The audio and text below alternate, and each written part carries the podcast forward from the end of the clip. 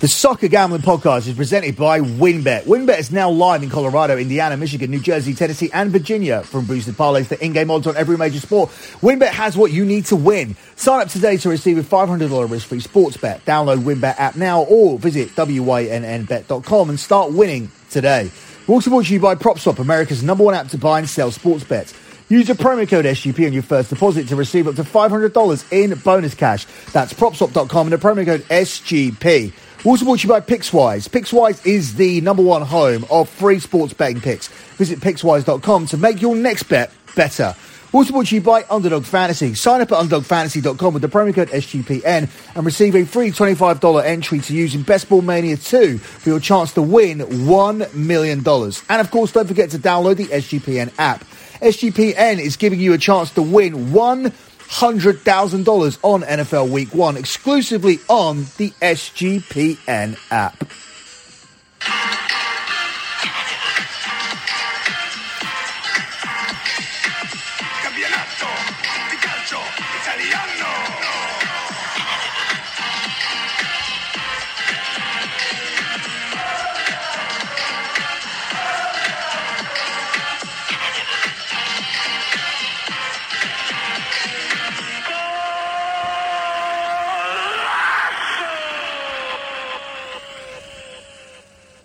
You are listening to Scommessa Italia here on the Soccer Gambling Podcast. You can follow the Soccer Gambling Podcast on Twitter at SGP Soccer.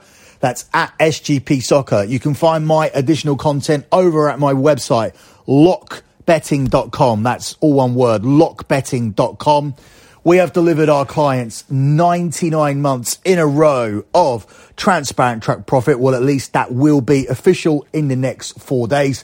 You can come along for the journey and sign up for September the 1st and be a part of that 100th month in a row as we chase 100 months of transparent track profit. That means I haven't had a single losing month in sports gambling for eight years and three months so far. We go to make it eight years and four months as we look to land that 100th month in the month of September after a very successful month of August. We're transparent because we post spreadsheets for every single month. They can all be found at lockbetting.com. And the last month will be the pin tweet at the Twitter account I mentioned at SGP Soccer. That's at SGP Soccer. So the previous month will always be the pin tweet. You can currently look at the month of July and in five or six times, five or six days time, you can go and look at the month of August. It is a fully transparent service where we genuinely have delivered 99 months in a row of transparent track profit. And September is a great month to come on board. You can still get the domestic soccer futures from August if there hasn't been any significant line movement. There has been with some things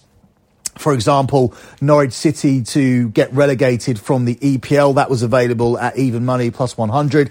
That is now significantly at odds on, but some stuff hasn't moved.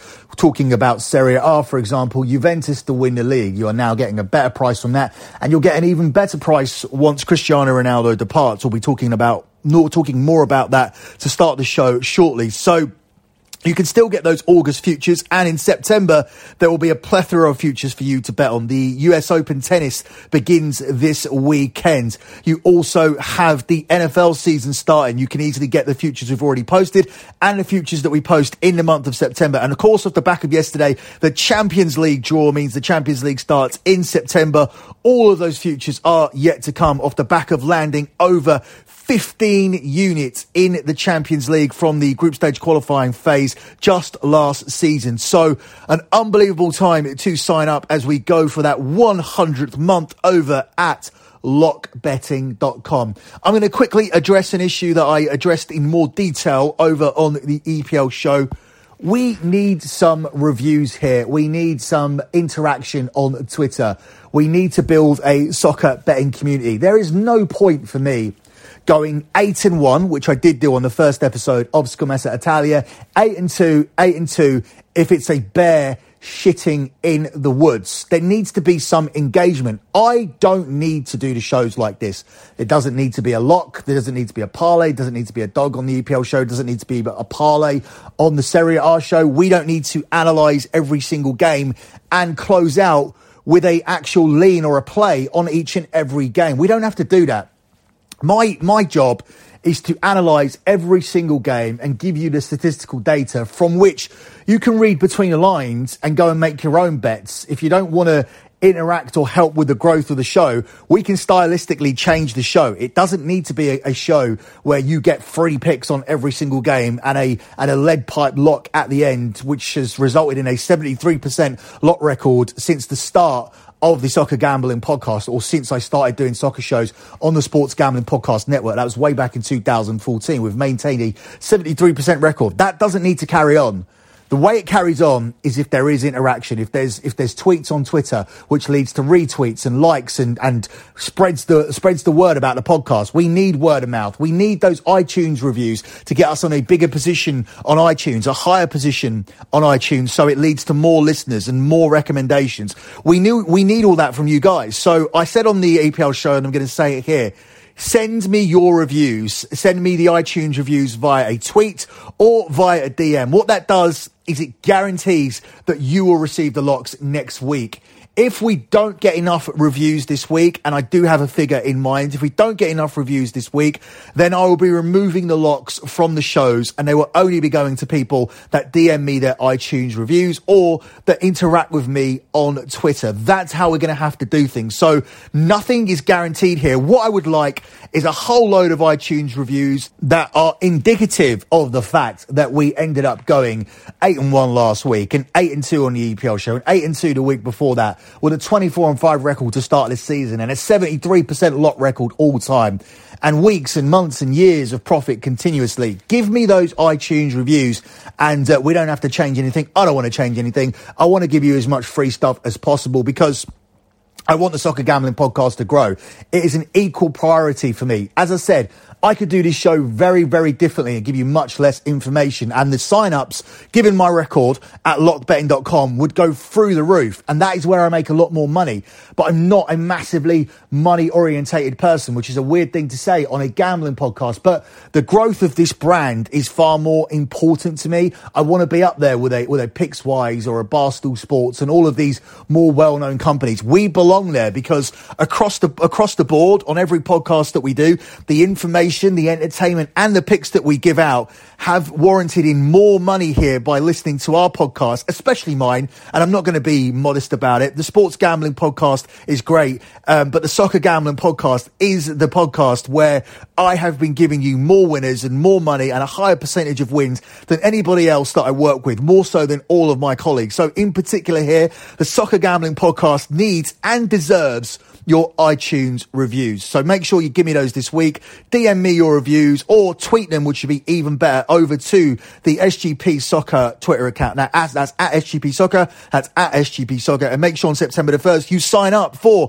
lockbetting.com to be a part of that 100 month of transparent track profit. Now, moving on with the Serie A show, we're not going to get on with the picks immediately here, as, as some people will be hoping that we do, because um, we cannot ignore the Cristiano Ronaldo situation. Now, I did not address this over on the EPL show because I recorded the EPL show first. I wanted it to sit for a little bit and see what was really happening. Well, what looks like it's really happening is Cristiano Ronaldo is 100% leaving Juventus and the only team that seemingly wants to sign Cristiano Ronaldo and needs Cristiano Ronaldo is Manchester City. Now, the only thing I think that can stop this at this point is Manchester United deciding that they want to salvage their reputation and buy the player. So how does it damage Man United's reputation? It damages Manchester United's reputation because Cristiano Ronaldo is a Manchester United legend. This is our player and we can't be allowing him to go to Manchester City and then putting up a massive sign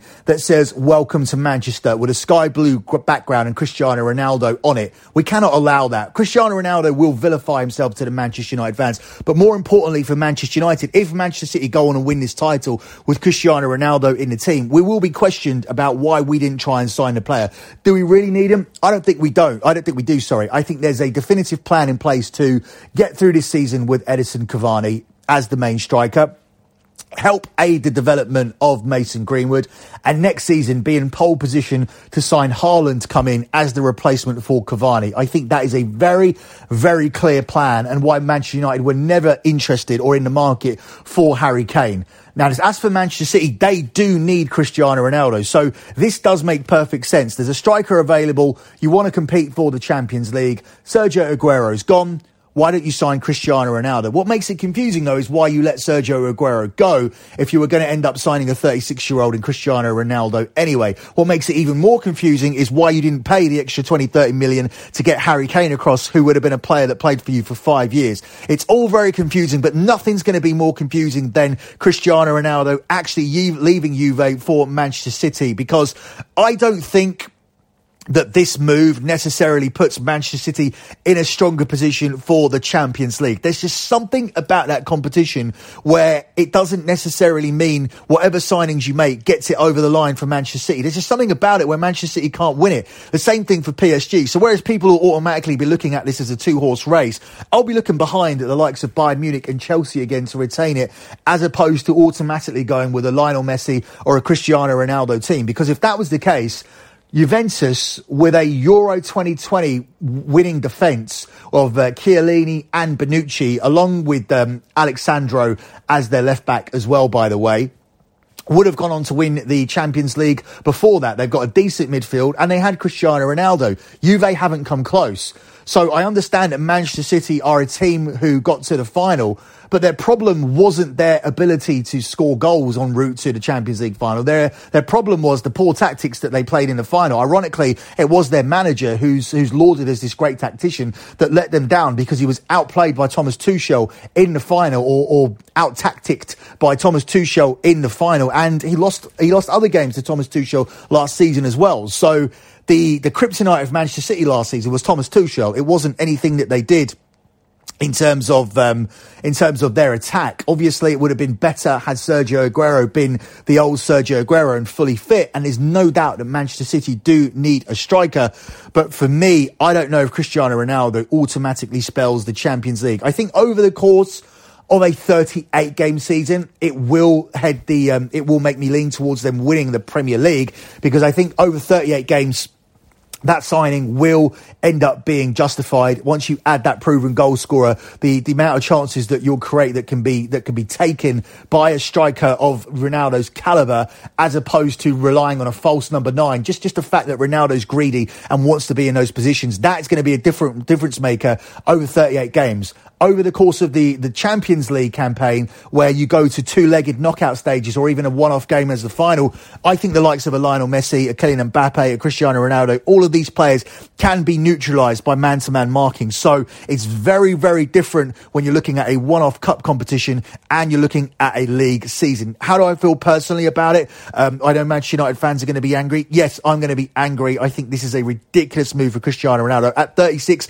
when you've won everything other than the World Cup, which uh, obviously cannot be influenced by, by signings, winning leagues everywhere, including the Premier League and winning the Champions League as well. There's absolutely no need to do this. There's absolutely no need to vilify yourself to the Man United fans. There's absolutely no need to put this dent in your legacy. If you're looking for legacy extension and you think this is the way to do it by adding one more Premier League and, and, and one more Champions League medal, this actually doesn't because this damages your legendary status at a football club where we're the ones that put you on the map. Manchester United are responsible for the the fact that we have Cristiano Ronaldo on the world stage and we have the whole Messi Ronaldo dynamic because that started when Messi was at Barca and Ronaldo was at Manchester United before he moved to Real Madrid. And yes, there's no denying that it grew when he moved to Real Madrid, but the root of the rivalry was when Cristiano Ronaldo was playing Champions League finals against Lionel Messi as a Manchester United player. So do I think Ronaldo's actually going to go to Manchester City? Today, as I'm recording this show, I do. Two days ago, I did not. I did not think he would ever make this Judas type of move, but now I think he's actually going to do it. There's too much out there to suggest that he will, including saying goodbye to his Juve teammates. What position does this leave everybody in? For Ronaldo, I've already said, I think it's a terrible move. It could lead to a Premier League title. I don't think it'll lead to a Champions League, but it damages his legacy at Manchester United. Manchester United fans are obviously going to hate it. They're going to be clamouring for new signings in the window for Juve. They're going to need to sign a new striker. They may possibly possibly go back for Moise Kean, that was an old player of theirs. I mean, there are other strikers available, so it'd be interesting to see who Juventus go to when they get Ronaldo off their wage bill. Will it affect them though as much as people think in the league? If they sign that replacement striker, I'm not too sure it will. In fact, it may um, it may make other players a lot more useful and productive here to Juve because look, when Ronaldo's there, everybody's in the shadow, of Cristiano Ronaldo. He dominates everything on the pitch. He dominates everything off the pitch with the publicity as well. We may see a better version of Dybala. We may see a better version of a lot of players. We may see a more united team that rather than giving everything to Cristiano Ronaldo, all the free kicks, which he never scores from because he has massively declined as a, as a free kick taker and has declined as a player. Um, all the penalties, Cristiano Penaldo, I believe he's called on social media because, um, especially because he won the Golden Boot mostly through penalties during Euro 2020. So this is not a player that's at his peak. He's incredible for any normal 36 year old, and this is very much like signing a, a 32 year old as opposed to a 36 year old. When you look at the shape that Cristiano Ronaldo's in, when you look at the condition, when you look at the fact of uh, he plays so many games still for somebody his age but he's still a 32 year old. Um, even if he's four years younger than, than his actual age, body wise, it's still a 32 year old. It's not a guy at its peak. It's not the same signing as bringing in a Harry Kane. It's not the same signing as bringing in a Haaland or an Mbappe. And Mbappe's not even a player that I really rate. I think this is a desperation thing from Manchester City where they've decided that um, I don't know if they've decided they would rather do this as opposed to Harry Kane. I just think on principle they weren't going to get Jack Grealish and Harry Kane in the same window and pay 50 million, 50 million pound more for Harry Kane than they paid for Jack Grealish. I think the Grealish signing wasn't necessarily anyway. I don't think that the squad Manchester City had necessitated the, the signing of Jack Grealish in the first place. So I think you already put yourself in a weird situation for FFP regulations by signing Grealish and then trying to sign Harry Kane. And we know anyway that Manchester City are a team that cheat. They, they fiddle their accounts. There's no way that they that they stick to FFP regulations. There's certainly something dodgy going on here. When you're so poorly supported that you cannot sell out your first home game of the season, when we see empty stands there, when we see Manchester City being a a tin pot dog shit club that release all of their tickets early on in the season because that's the only way they'll sell out matches and still at this point, after a month, when tickets have been on sale for the Manchester Derby, Manchester United versus Manchester City, the biggest game of the season, you can still go on Manchester City's websites and buy thousands of tickets for the Manchester City Man United game. In fact, the Manchester City Arsenal game is on general sale this weekend and you can sit anywhere. So this isn't a big club. They may have big owners and they may be trying to make it on the world stage and they may have signed Jack Grealish as their version of David Beckham and they may sign Cristiano Ronaldo and make up for the money in shirt sales alone. But they're not a big club. They're not a massive club of, of the stature of a Liverpool, of a Manchester United, of a Real Madrid, a Barcelona, uh, the Milan clubs, Juve. They're not in that club. Ronaldo's moving downwards here. He's making a downward step. He may not be making a downward step in terms of um, trophies at the end of the season, but it's a downward step in terms of the caliber of clubs he's played for before. Manchester United are massive, Real Madrid are massive, Juve are massive, Manchester City are a are a tin pot dog shit oil club, um, which I would never move to and, and shit and piss on my own legacy like Cristiano Ronaldo is doing by making this move to Manchester City. So I do think it's going to end up happening. I do think we're going to have to suffer through this big sky blue sign of welcome to Manchester with Cristiano Ronaldo on it because look, this is an embarrassing tin pot club. That is their mentality. That is the kind of shit that they would do. Yes, Manchester, Manchester United would probably respond to that, but at the end of the day, they're the ones that started it with Carlos Tevez and as I said, this is a backwards move for Cristiano Ronaldo. It is a shit and piss on his own legacy.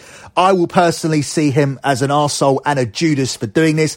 I will lose all respect for him. Many Manchester United fans will lose respect for him. He will get booed out of Old Trafford when he turns up to play on that pitch in November. I don't understand why you would want to be doing this. Um, I don't understand why you would do this to Sir Alex Ferguson, the, the manager that made you, the Manchester United player that probably even called you up this week and said, why are you doing this, Cristiano? I'm not interested in your explanation. I'm not interested in anything you have to say. You're an asshole. You're a Judas. You're a piece of shit and I speak on behalf of many Manchester United fans where I don't think we no longer want anything to do with Cristiano Ronaldo. So I have no doubt about it. It's going to happen. We're going to see that shitty sign posted up. Welcome to Manchester from this club who cannot even sell out their own home games and they won't sell out any games with Cristiano Ronaldo playing either. So congratulations to Cristiano Ronaldo. Enjoy playing at the Etihad Stadium on a week to week basis. And uh, yeah, I think that's that's really all I have to have to say about it. I'm pretty disgusted by by the whole situation, and uh, for us having the the Juve f- future here on them to win the league, bringing it back round to to betting, I do think it's important that they do try and secure some sort of goal scorer here in this window. Now, obviously, clubs are not going to be willing to let their top names go. We've seen Inter Milan sell Lukaku, and they had to settle for Edin Dzeko, and that was the player they bought in. Maybe they can go for Martinez from, from Inter Milan. I'm not sure that they would sell. They, they didn't sell to, to Tottenham. They ended up holding out. Tottenham, of course, have ended up keeping Harry Kane, so they don't need him anyway.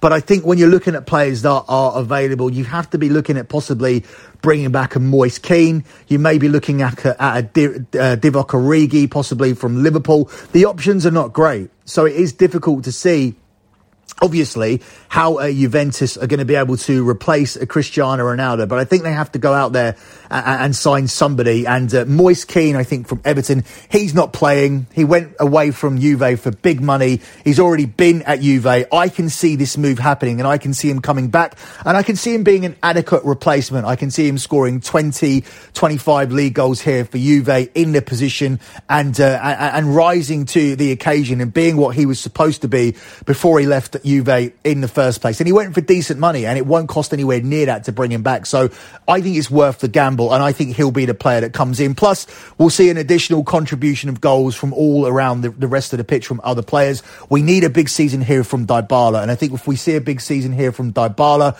I don't think they're going to miss Cristiano Ronaldo as much as people think. Yes, um, I don't think they'll compete for the Champions League. And yes, Manchester City are in a much stronger position to win the, the, Premier League, but I don't think it automatically means anything in terms of Manchester City winning the Champions League or for this Juve team no longer being worthy favourites. But as I said, I reiterate, I do want to see them bringing in a striker. Um, Moise Kean, I think, will be where you where you go to. Uh, I think Origi would be another one to look at. Maybe even uh, Aubameyang at Arsenal. I understand that Aubameyang scored a couple of goals this. Uh, sorry, scored a hat trick this week in the Carabao Cup. But he had a very poor season last season. He seems unsettled at Arsenal. He doesn't seem to get on with Arteta. The Arsenal fans seem to be turning on him a little bit. There seems to be a, a little bit of love lost there between the player and the supporters. And maybe this is time where for Aubameyang to move on to, to a different club. He scored goals everywhere he's been. He has scored goals at Arsenal, at least initially. He scored loads of goals at Borussia Dortmund. So perhaps he could be the man that they look for. I would definitely be looking for, for someone. And I think I'd feel a lot more comfortable about our future future if Juve are able to get a significant striker signing over the line here before the close of this transfer window. And I think they should have someone in mind.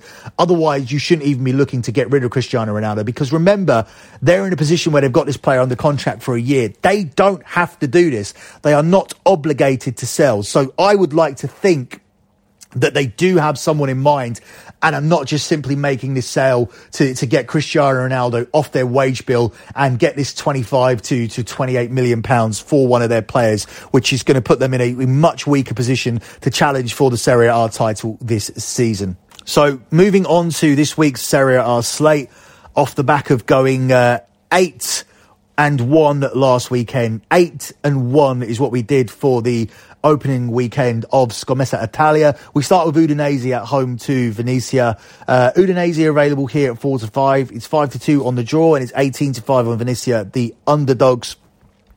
Good spot here to take Udinese. They fought back from 2-0 down last weekend to claim a point against Juve. That was a bad start for Allegri. They looked very comfortable at 2-0 up. They actually had to bring on Cristiano Ronaldo, who requested that he didn't want to play in that game uh, to get them a winner. He thought he scored the winner, but it was chalked off by VAR. But looking at Ronaldo's emotions in that point in time. It felt like there was a chance that, that he would stay at Juve. It seemed like he was emotionally invested, but I think that's just Cristiano Ronaldo as a player. He just wants to win, which is obviously, um, indicative of this glory hunter move that he's trying to make here.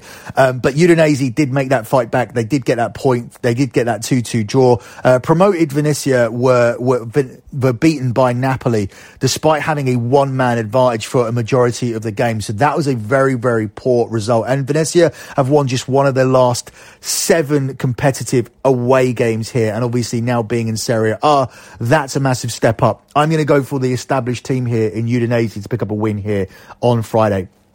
Another game we have today is Inter Milan travelling to Verona. Inter looked excellent last week. They are the three to five favourites to win again. It's 16 to five the draw and it's 17 to four here on Verona.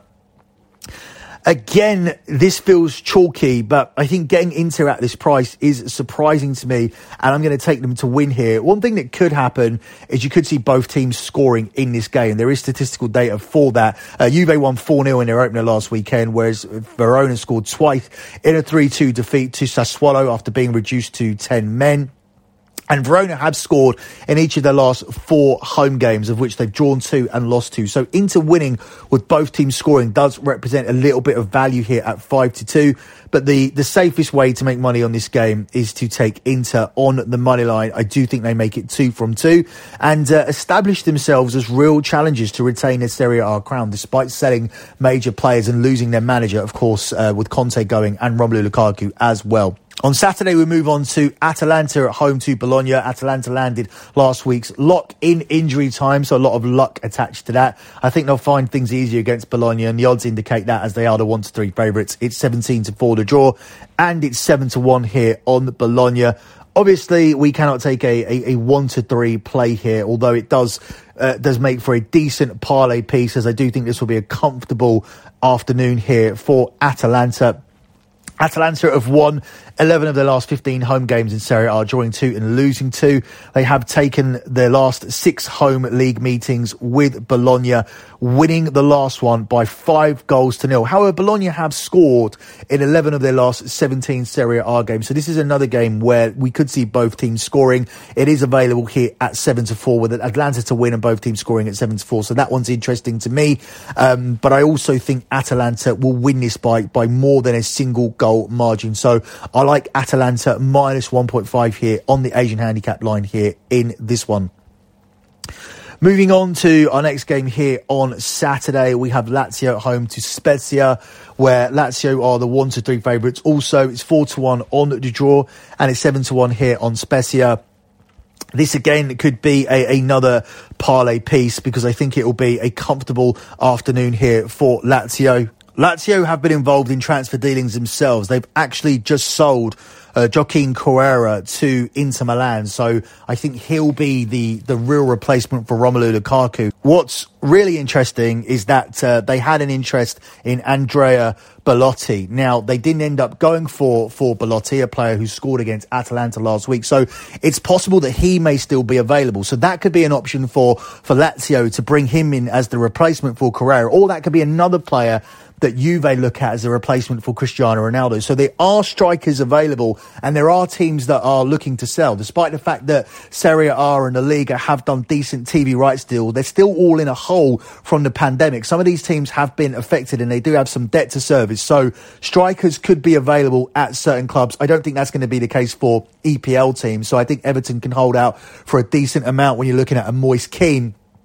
but um, that's because they have ridiculous TV revenue deals and they were less affected by the pandemic as other teams across Europe, which is why we've seen EPL teams free spending this summer. But uh, it'll be interesting to see what happens. It'll be interesting to see if Lazio do find a replacement. But I think and, until then, they've still got Immobile and they've still got enough here to win games. Last weekend, they were comfortable winners at home to, uh, sorry, away to Empoli. They got the job done in the first half, got themselves, um, got themselves behind actually. They were 1 0 down at Empoli and then came back and their class showed with a 3 1 win here. I think coming home, they're going to have too much class here. I haven't really got a strong lean here as to how you get more value here because I think Lazio on the money line is the safest way to go. You could look at both teams to score because uh, Lazio have defensive frailties, but Spezia aren't necessarily a team that fill you with confidence to think that they can come here and score a goal at Lazio because this could end up being a very, very dominating and one-sided scoreline. I think one way to possibly bet it would be to take Lazio minus one on the Asian handicap line. Now, it's not Lazio minus 1.5 because that's plus money at six to five, and that's where you need Lazio to win by two goals. In my bet, all you need Lazio to do is, win by one to push to make sure you don't lose any money, and then you need them fight by two goals to actually win the bet. That one's available at four to six. I think that represents some decent value because I do think it's going to be a decent afternoon with Lazio here where they continue playing Sarri ball and continue to, to dominate and to look good. So Lazio minus one will be my play here for this one. Up next, we do move on to the Juve game. Juventus are at home. They make their, their home debut for the season. They play against Empoli, where they are the 1 to 4 favourites. It's 19 to 4 on the draw, and it's 19 to 2 here on Empoli. Obviously, I think Juve win this game. It's just a case of how convincing they look. I actually like them here on the minus 1.5 handicap here. That one is available at 7 to 10. They have won 11 of their last 19 home games in Serie A by more than one goal. So when they do win, they do tend to be convincing. This Empoli team have lost their last two Serie B games of the 2020-21 season by more than one goal. And Juve have actually beaten Empoli by more than one goal in five of the last eight meetings. So pretty convincing data here. And Juve are going to want to show that they're not going to miss Cristiano Ronaldo. I think we're going to see a team that rise to the occasion here. Obviously, supporters are not going to be happy with the sale. They're going to want to see someone come in, but temporarily you can appease these supporters with a decent performance here in this one. So Juve minus 1.5 against Empoli here on Saturday. Up next, we look at Fiorentina at home to Torino, where Fiorentina here are available at 23 to 20. It's 12 to 5 here on the draw, and it's 2 to 1 here on Torino. Uh, Fiorentina are, are, are, a team that are struggling here. They're obviously a big name in Italy. Everybody knows Fiorentina in the purple kit. Uh, Gabriel Batistuta used to play for them. They're, they're, they're iconic but they're not in and around the, the, even the top half of the table at the moment here in Italy. They're a team that's struggling so much so that uh, I think Torino could actually come here and get something. This is a Fiorentina team that have won only four of their last 16 Serie A fixtures at home. So their home ground isn't really proving to be any kind of fortress. Maybe it would be different here with supporters coming back, but in Italy, it's a very slow rollout where we may only see 50% of the supporters here in the ground. And this Torino team have only lost four of their last 13 Serie A away games. So they're a difficult team to beat and they outshot Atalanta last weekend by 17 shots to six. Atalanta found it very, very difficult to play against Torino and were very lucky to come away with the win. So I think taking that momentum here to a, to a Fiorentina team who are very poor at home and in very poor form, I think it represents the opportunity for the underdog to come through here. I certainly like them to avoid a defeat. So Torino on the double chance market here in this one. Up next, we move across to Sunday. I'm going to try and speed through these games as quickly as I can. I don't like putting out massively long podcasts. I like to make digestible content. Obviously, a large portion of this was, was donated to talking about Cristiano Ronaldo. So next week we will, we will try and keep it under 30 minutes. Um, so as we're looking at first Sunday game, it is Lazio travelling to Genoa, where they are the four to seven favourites here. It's 16 to five the draw, and it's 19 to four here on Genoa. I think Napoli showed how good they were last weekend, winning with 10 men. I don't think they'll have any issues here getting a road win against Genoa. I think they have a real chance of making themselves title contenders, especially when you look at the fact that Lukaku and Ronaldo are both leaving Serie A, two players that were so influential for the, the, the, top two clubs in the market last season and, and the season before that. So I think there's a big chance for a Napoli or an Atalanta to, to come through here and put up a real title challenge. But in order to do that, you have to win games like this. And I think there's value here on Napoli at four to seven on the money line to win this game. Genoa, on the whole, are, are, pretty poor against teams in the top half of the table. And we saw last week, Inter Milan just breezed past them. So I don't see anything changing here for Genoa. I don't see a, a, a, a, big team coming to Genoa and struggling here, despite the fact they're going to have supporters back. So there isn't unbelievable line value here, but it's good enough for me to consider Napoli here as a parlay piece, and it's good enough for me to take it just as an individual pick because it falls under minus 200. So Napoli here on the money line. Sassuolo at home to Sampdoria, who, who lost to AC Milan at home last weekend. Sassuolo are the even money favourites. It's 13 to 5 the draw, and it's 23 to 10 on Sampdoria. For me, I think Sassuolo could, could get themselves into a Europa League spot this season. They're a team that are improving all the time. Their, their progress is a little bit slower than Atalanta, and obviously it hasn't been as vast where we've seen Atalanta emerging as the big improving team over the last five years in Italy, where they consistently get through to the Champions League and are now real challengers for the league. But behind them, I think also in the conversation is Sassuolo. They've massively improved. They've massively established themselves in Serie A. They had a big win last weekend, and I think there's value on them on them here in the money line. Sampdoria couldn't get anything against an AC Milan team that were missing a whole bunch of key players, and they still managed to get the win away to Sampdoria. So that doesn't bode well for Sampdoria, a team that couldn't score last weekend at home. I think they'll struggle against the Sassuolo's attack. I like the value on Sassuolo here on the money line to pick up a win here in this one. Up next, we actually have AC Milan. They're at home to Cagliari here. They are the one to two favourites to win this game. Again, I think there's there's value on that, um, considering the situation, which we'll talk about in a minute. Seven to two on the draw, and it's eleven to two on Cagliari. I think you could do a lot worse than uh, than having a small parlay on Sunday by just taking Napoli and AC Milan and possibly Sassuolo as a pick because despite the fact they are missing some players, I do think AC Milan will continue to win and they'll win this game. They were just handed a very tough draw in the Champions League, but I think the fact they were even in that Champions League draw is going to be a boost for AC Milan when you compare where they've been in previous seasons. I think this is a real step back to the big time. And I think Milan will enjoy playing this game against Cagliari because this is a team that they tend to beat. The last two meetings have seen Milan win both 3 0 at home and 2 0 away to Cagliari. That's a 5 0 aggregate across the last two games that they've played. So I think Milan end up winning this game. They come into this without a loss in, in three games. However, I do think this may be a cagey game with uh, less than two and a half goals scored in four of Milan's last five matches. However, Cagliari do have the, the counter stat to that where they've seen over two and a half goals scored in five of their last six games. They've also gone three games without a clean sheet. Milan haven't lost to Cagliari in the last eight games. They've been the first to score in four of those five games, and they haven't conceded in five of those eight games. So everything here points to Milan. The price is correct, and I'd be looking at Milan as a parlay piece here. So I'm going to take him at one to two minus 200. The final game here is um, Salernitana at home to Roma. Mourinho's Roma here are available at 8 to 13 to win this game. It's 16 to 5 the draw and it's 17 to 4 on Salernitana. Now, Salernitana will be looking forward to their first home game in Serie A, but it's coming up against Mourinho's side who won 3-0 away last weekend. Salernitana would have been more boosted here had they held on for something last week. They suffered a heart breaking loss away to Bologna, a game where Salernitana were originally down to 10 men. They went in at half time, nil nil, and then Bologna went down to 10 men, and Salernitana subsequently scored the penalty that put them 1 0 up. So it was a 10 on 10 situation and uh, Salernitana were in front in the game.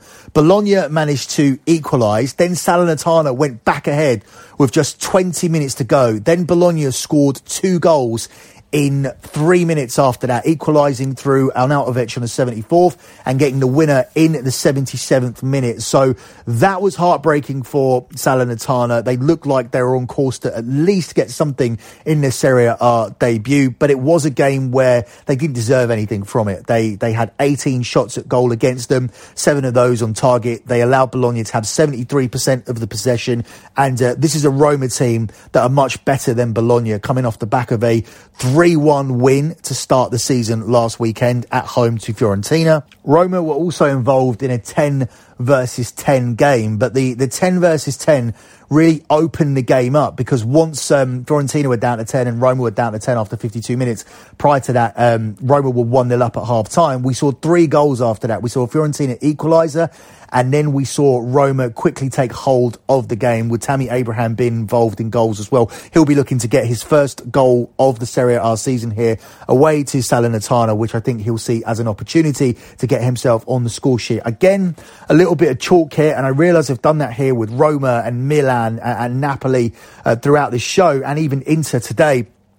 But um, it has to be the play here. I do think that the top teams do continue to win here in Serie A this weekend. Until I see any reason to go against them, I think the, uh, these are good situations to take these top teams to continue winning here. And Roma's another one. So Roma here on the money line at 8 to 13 away to Salernitana. Closing out with a lock on this show.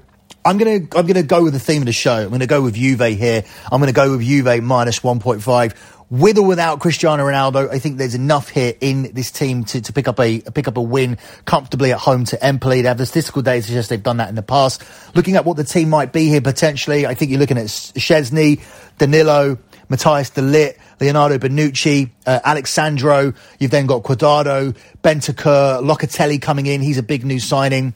Uh, Bernardeschi, Morata up front with Dybala. That's enough for me. Although it's a standard 4-4-2 on paper, which is a very, very old school kind of formation and it's kind of gone out of fashion.